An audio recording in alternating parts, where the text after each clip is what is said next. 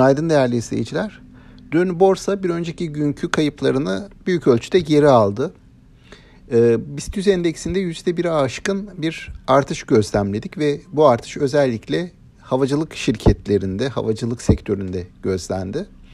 Ee, bu eğilimde özellikle Covid-19'un yeni varyantına ilişkin endişelerin nispeten geri planda kalmış olmasından kaynaklandığını düşünüyorum.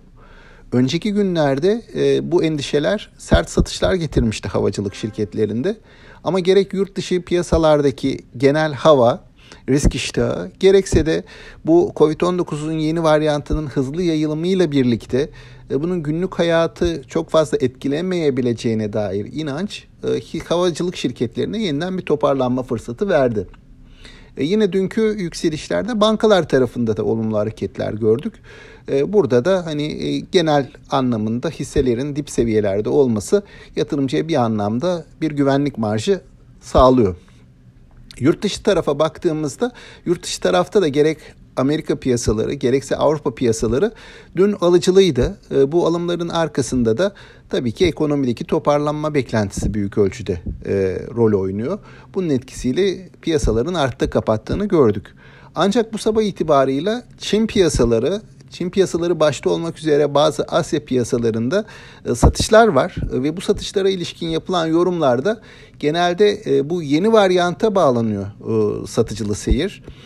Dolayısıyla burada hani bu varyant konusunu önümüzdeki günlerde her iki yönde de yani hem yukarı yönde hem aşağı yönde bir bahane teşkil edebileceğini, e, bu anlamda dalgalı bir piyasa seyrine yol açabileceğini düşünmek gerekiyor. Bunu akıldan çıkarmamak gerekiyor. Daha henüz çünkü bu konuda bilgilerimiz e, yetersiz ve ne tür sonuçları olabileceğini çok iyi bilemiyoruz. Sadece öngörülerle, günlük gelişmelerle bunu yorumlamaya çalışıyoruz. E, Asya piyasaları zayıf başladı dedik. Amerika tarafına vadeli hisse senedi endekslerine baktığımda orada da yataya yakın seyirler var. Hafif kar realizasyonları olmasına rağmen dünkü kapanışlarına çok yakın e, e, vadeli endeksler. Bize hani bunun etkisi nasıl olur diye dönüp baktığımda bizde dünkü o, o alım yönündeki seyrin açılışta bir miktar izi görülebilir. Bir miktar alıcılı bir e, seyirle başlayabiliriz güne. Ama bizim e, genel olarak e, önümüzdeki bir hafta 10 günlük sürece ilişkin risk iştahının zayıf kalacağına dair bir beklentimiz var. Yani dolayısıyla piyasa sıkışık seyrini sürdürecek diye tahmin ediyorum.